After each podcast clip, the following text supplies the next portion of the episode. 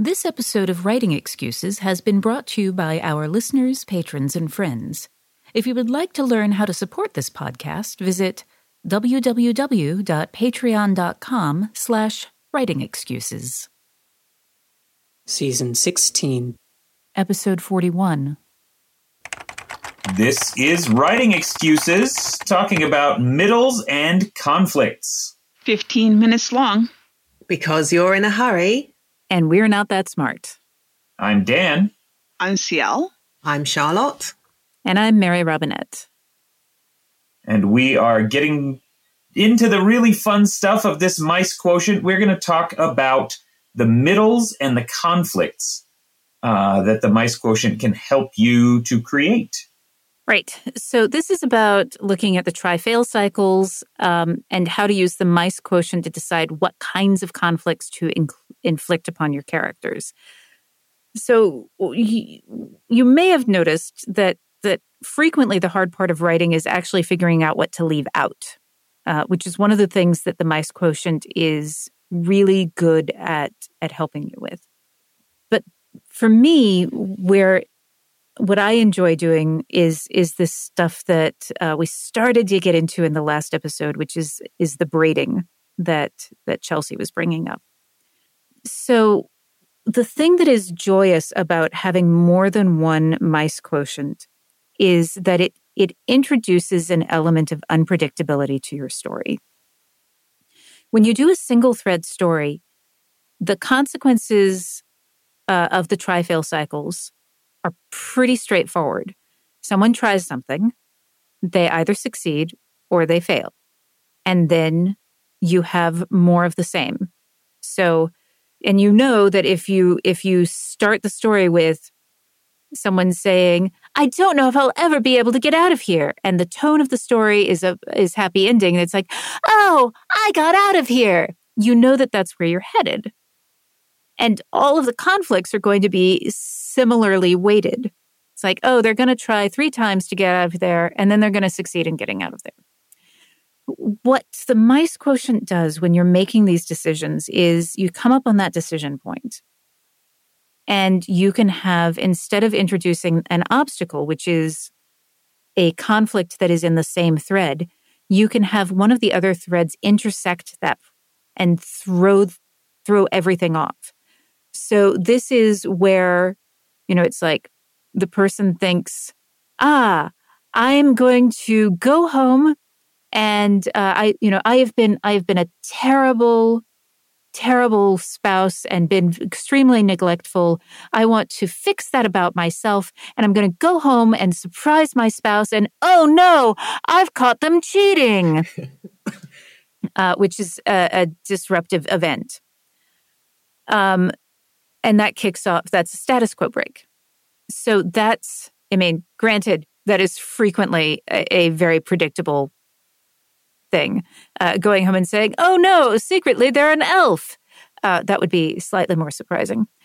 Uh, point being that you can you can push things off track, and what it means is that when you come into a try fail cycle, that there are several different places that the story can can then move from that. And that gets into beginning to introduce some uh, some some unpredictability to this. I find that the the more times you um, you kind of send a story off into a, another thread, um, the that it can be it can often wind up being confusing to a reader. So you have to you have to balance it a little bit, which is where the fun decision making process comes in for storytelling. and um, can I clarify something? When you're talking about try fail cycles, you're talking about yes, but, no, and?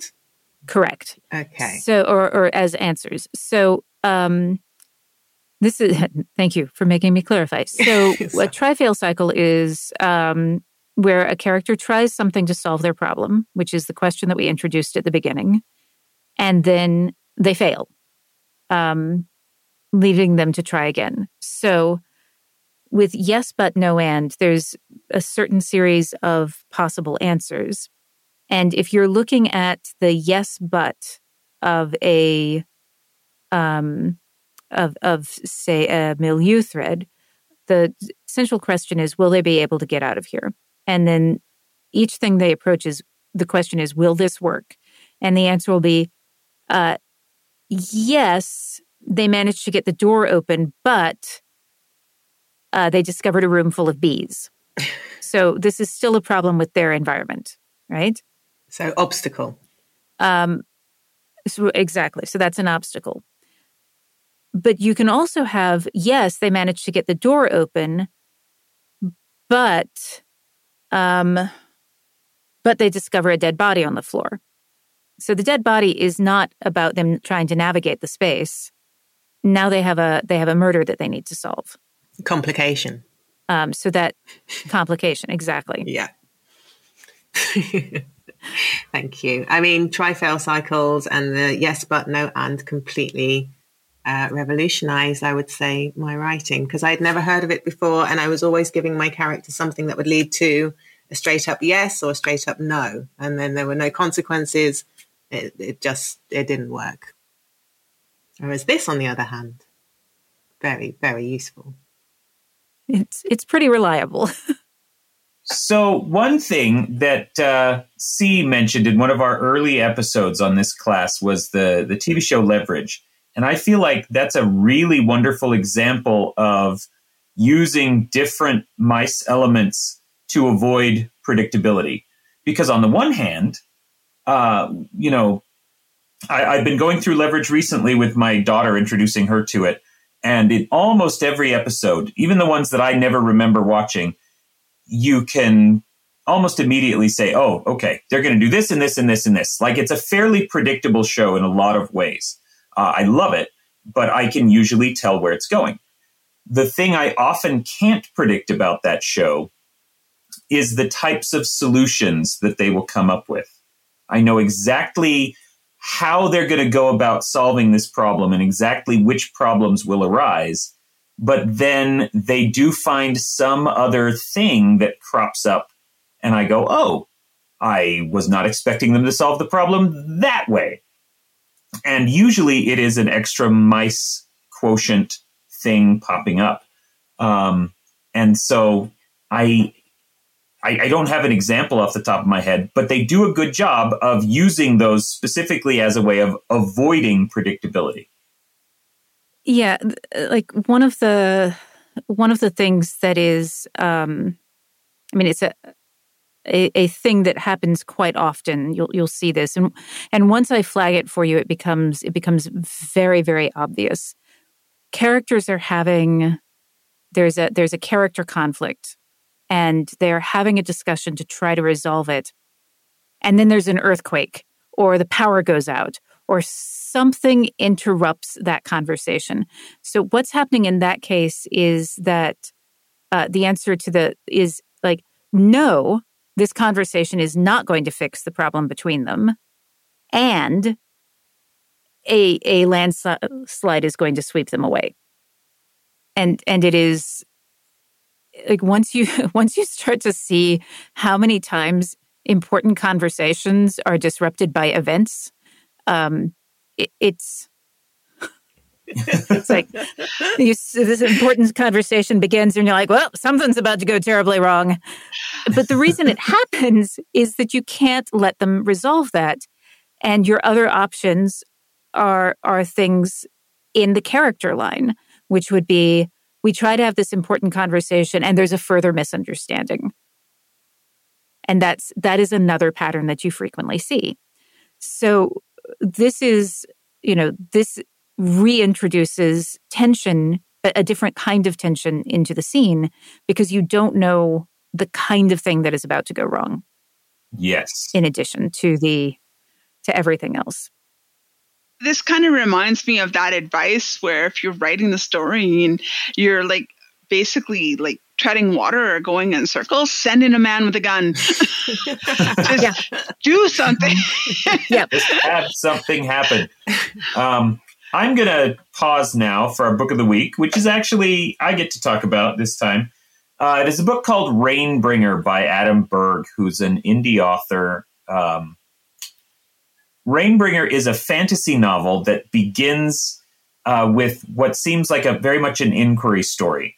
Uh, a young woman has been made the new Rainbringer for her village, which means that she basically will ritually starve to death in order to save everyone as part of this ritual. And she's trying to figure out why that is and has reason to believe that there's something deeply flawed with the magic outside of the, you know, the deep flaw of sacrificing people in the first place. Um, really interesting, really compelling uh, story, the kind of story that I haven't seen in fantasy before, uh, that is basically like a, a, locked room mystery. But at the same time, th- about half the book follows uh, the woman's best friend as she goes exploring other things, and it turns into several other types of story, all braided together exactly the way that we're talking about it. Um, really fresh, uh, really well written. Rainbringer by Adam Berg. Cool.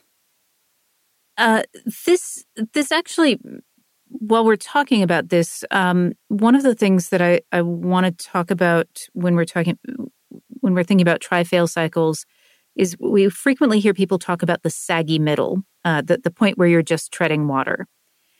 What I find with myself is that when I'm doing that, it's because I I want like there's some big set piece that is supposed to happen that is you know that that I know that we need to get to but there's several things we have to go through in order to get that to that point and we have to set them up. And and that when that happens it's because i'm not putting in conflicts that come with consequences that i'm i'm just kind of putting in things because i need to put in something because we can't get there yet. And that my reason like all of the, that they are very artificial barriers between me and and the solution so when I look, when I use the mice quotient, what I'm usually able to do is to find more interesting problems to, intro- to, to put in there. And I'm able to avoid the story bloat, which is the other thing that will often happen in the middle, where I will have the man enter the room with a gun, but now I have to solve that. And it's not really connected to everything else.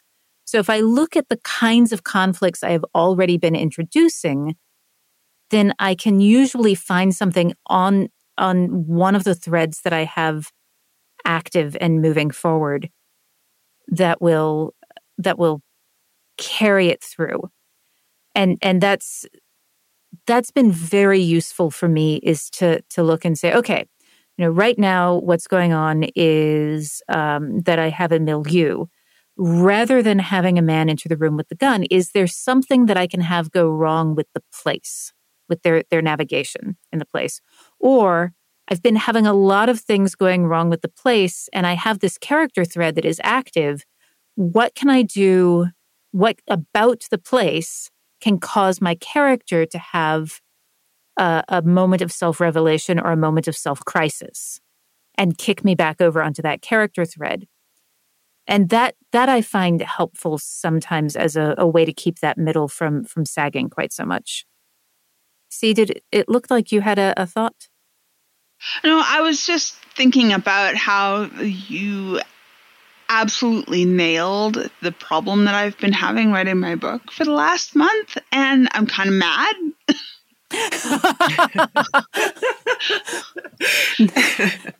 you have stumbled onto why I enjoy doing writing excuses. The number of times that I've been listening to someone else and suddenly stopped paying attention to the episode as I rewrote a scene in my head. oh my goodness. Okay. Um Yeah, that's well exactly what I was doing. Yeah, yeah, um, it's a I I do it all the time. I like I really see the middle as the opportunity to like make everything kind of like I don't know how to put this because a lot of my frustration when I was starting to write books was when I was looking at structures, I would get to the middle and it would be like an endless field of nothing. It would be like I'm reading Save the Cat and it's like this section is called Fun and Games. It's like that's wonderful. What does that mean? um so yeah. what I figured out was what you do in the beginning part of the story, like say the first quarter of the story, is you're setting up all of the elements that you're going to visit and develop in the middle of the story. Um, and so, yeah, you need to like figure out how you hit this inevitably big failure um, after you like finally mm-hmm. decide what it is you're going to do with your life. Mm-hmm. Um, and finding ways to like include people or like say characters or story threads into that failure um kind of thickens the broth so to say yeah yeah mm. so if the if the beginning of the novel or piece of work that you're you're working on is about opening up questions and setting off your threads, your yes buts and your no ands. Um, and the end is kind of like closing down those questions or answering those story questions. The middle is the middle is um, ex- uh, that's a great way to frame that. Um, Huh, that's a really good way to frame it. Uh, the the the middle for me is uh, these are the conflicts I care about, um, and and and repeated demonstrations of why it matters, um, right. which I was not able to articulate until you asked me that question. Uh, but one of the things that I that's I, why I'm here. you do ask the best questions um, so sometimes I think about it as uh, tent posts. Um, mm-hmm. And I, I will often tell people to to look at the middle of the story and to think about the kinds of conflicts that you're interested in and then to go back right. and figure out the frame that goes around it because like you know we spend a lot of time talking about middles and ends and and in fact with this masterclass because it's the mice quotient, which is really about figuring out the frame and then what goes in the in inside that frame. But it's not actually about how to draw the picture in the middle. It's just about what are the ingredients. No. And the the thing for me is that I think it's good for figuring out okay, these are the ingredients that I really enjoy playing with. This is the kind of conflict that I find interesting. And then putting, you know, and then knowing that you're going to put a frame around it that makes sense. But so mm. often when we sit down to write, it's like, I'm going to start, at, we, we start at the beginning and we progress through the story in ways that, uh, that you know, are often linear. And so we get yeah. into the middle, and often I have personally found that I've gotten into a middle that I'm not actually interested in. like, uh, ooh, that sounds that sounds challenging. That sounds difficult. You know, it's the thing. It's like, oh, I have just written a thing, an inquiry story that is all about having like lawyers argue things. And I really, I'm just it's a kind of conflict I'm just not interested in. And uh, so, you know, it's like, well, how, what are the other, what am I interested in? What aspect of this problem should I have been focusing on? If not the legal inquiry, maybe the thing I'm actually more interested in is the restoration of status quo. So, mm-hmm. so that then tells me that if I'm looking at that, then sometimes it means that I need a different main character. Sometimes it means this main character is fine. I just need to set the problem up in a different way. But right. yeah. Okay.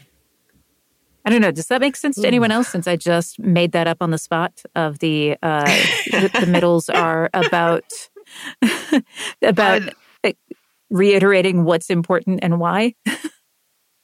yeah, I mean, like this yeah. is why I like the middle because the middle is where I get to have those big tentpole events that I've been kind of daydreaming about since before I actually started writing the novel.